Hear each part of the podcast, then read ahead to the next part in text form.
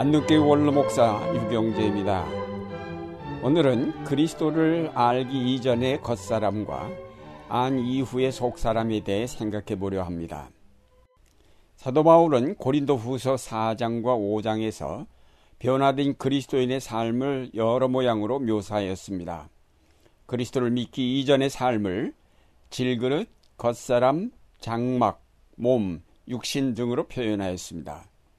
이와 대조적으로 그리스도를 믿은 후에 변화된 삶을 보배, 속사람, 하늘에 있는 영원한 집, 새로운 피조물 등으로 묘사하였습니다. 에베소서에서는 옛사람과 새사람, 로마서에서는 육과 영으로 대조시켰습니다. 사도 바울은 고린도 후서 5장 17절에서 누구든지 그리스도 안에 있으면 그는 새로운 피조물입니다. 옛것은 지나갔습니다.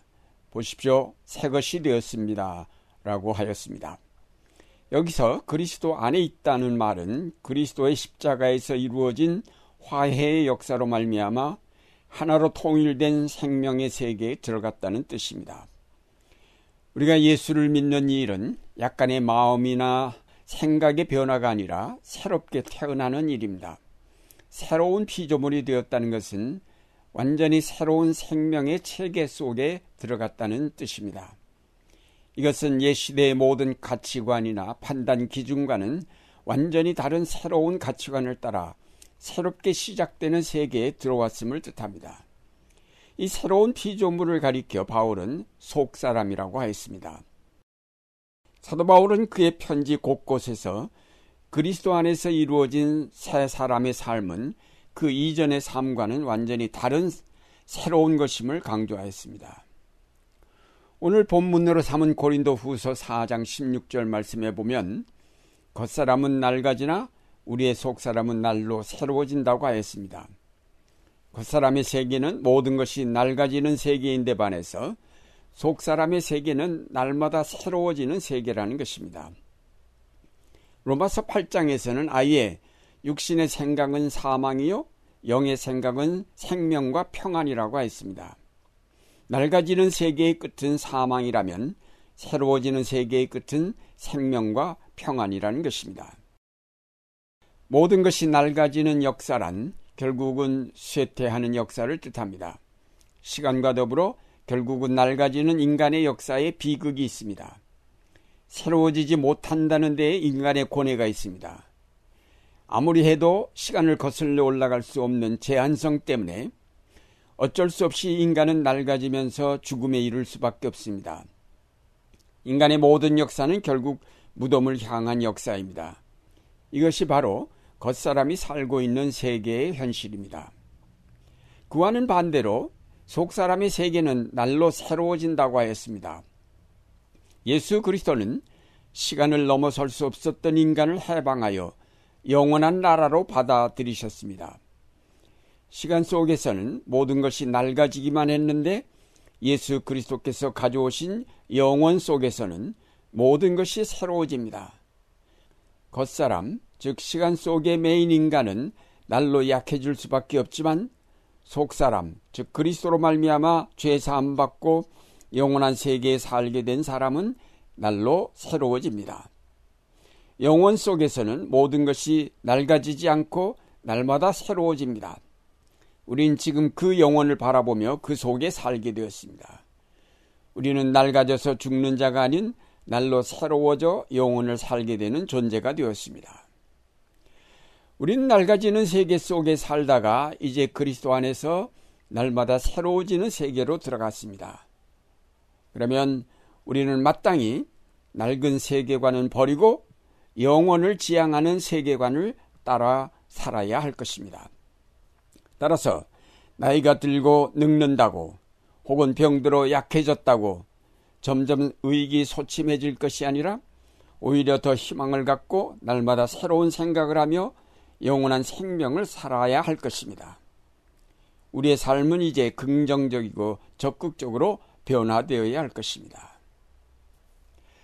사도 바울은 고린도 후서 4장 17절에서 우리가 지금 겪는 일시적인 가벼운 고난은 비교할 수 없을 정도로 영원하고 크나큰 영광을 우리에게 이룩해 준다고 하였습니다. 바울은 이렇게 날마다 새로워지는 세계관을 갖게 되면 보는 시야가 달라진다고 하였습니다. 이 땅에서 육체를 입고 사는 동안 당하는 고난을 일시적인 가벼운 고난이라고 하였습니다. 일시적이란 말이나 가볍다라는 말은 영원하고 크나큰 영광과 비교하기 때문에 사용할 수 있는 말입니다. 우리가 이 땅에 사는 100년 미만의 삶만을 모두라고 생각하면 거기서 당하는 고난은 결코 일시적이거나 가벼운 것이 아닙니다. 그러나 우리가 이 땅에서 당하는 좌절과 아픔과 고통을 일시적이고 가벼운 것으로 생각할 수 있는 것은 우리가 영생을 얻었기 때문입니다. 보이지 않는 영원한 세계 안에 우리가 있다는 믿음을 가졌기에 이 땅의 고난은 영원한 세계에서 얻을 크나큰 영광과 비교하면 일시적이고 아주 가벼운 것에 불과하다는 사실을 알게 됩니다. 이제 우리에게 중요한 것은 하루속히 낡은 세계관을 버리고 새로운 세계관을 받아들이는 일입니다. 우리가 모든 것이 낡아지는 세계 속에 살다가 갑자기 예수 그리스도를 믿고 그것과는 정반대인 날마다 새로워지는 세계관을 받아들인다는 것은 당황스러운 일이며 혼란한 일이 아닐 수 없습니다. 이것은 매일 동쪽에서 뜨던 해가 서쪽에서 뜨는 것과 같은 놀라운 변화이며 혁명적 사건이기에 얼른 수긍하기가 어렵고 받아들이기 쉽지 않습니다. 그래서 주저하게 되고 망설이게 마련입니다.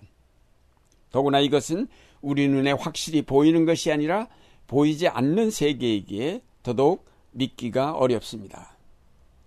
그러나 하나님께서 그의 유일하신 아들을 보내시기까지 하여 이룩하신 구원의 역사이며 성령이 보증하시는 역사이기에 우리가 주저하지 않고 믿을 수 있게 되었습니다. 우리가 믿음으로 그리스도를 영접하고 그가 가져오신 영원한 생명을 받아들이면 우리 속에 새로운 세계관, 새로운 가치관이 자리 잡게 됩니다. 겉사람 속에 속사람이 새롭게 태어납니다. 육신 속에 영이 자리 잡게 됩니다. 따라서 우리는 사도 바울이 경험했던 것처럼 갈등을 경험하게 됩니다. 내가 원하는 바 선은 하지 아니하고 도리어 원치 아니하는 바 악은 행한다라고 고백한 바울처럼 우리도 겉사람의 세계관과 속사람의 세계관이 충돌하면서 갈등을 겪게 됩니다. 우리의 믿음이 성장한다는 것은 바로 우리 속에 점점 더 확실하게 속 사람의 생각이 자리 잡는 것을 뜻합니다. 바울이 말한 것처럼 옛사람을 벗어버리고 육체와 함께 그 정력과 탐심을 십자가에 못 박아 버릴 때 그리고 새로운 세계관이 확실하게 내 속에 자리 잡을 때에 우리는 성숙한 그리스도인이 될 수 있습니다. 우리가 우리 속에 있는 낡은 세계관과 가치관을 몰아내려면 영원한 세계의 새로운 정보를 많이 받아들여야 합니다. 이를 위해 우리가 늘 마음 문을 열고 성경을 보며 또 하나님께 기도를 드려야 합니다. 그러면 성령께서 오셔서 하늘의 새로운 정보를 가르쳐 주시고 우리로 날마다 새로워지게 하실 것입니다. 사랑하는 여러분, 여러분은 예수 그리스도로 말미암아 영원한 생명에 들어간 새로운 피조물입니다. 그러므로 낡아지는 겉사람의 생각과 세계관을 버리고 날마다 새로워지는 속사람의 세계관이 더욱 확실하게 여러분 속에 자리 잡도록 기도하시기 바랍니다. 속 사람은 날마다 새로워져야 하기에 이미 얻은 것에 만족하며 머물지 않고 끊임없이 새로운 것을 받아들이고자 항상 열린 마음을 가지고 기다리며 또 앞으로 나아가야 할 것입니다. 이제 여러분은 기존의 가치관을 버리고 하늘나라의 새로운 가치관을 마련하여 새로운 마음, 새로운 시각으로 새로운 역사를 만들어 가시기를 바랍니다.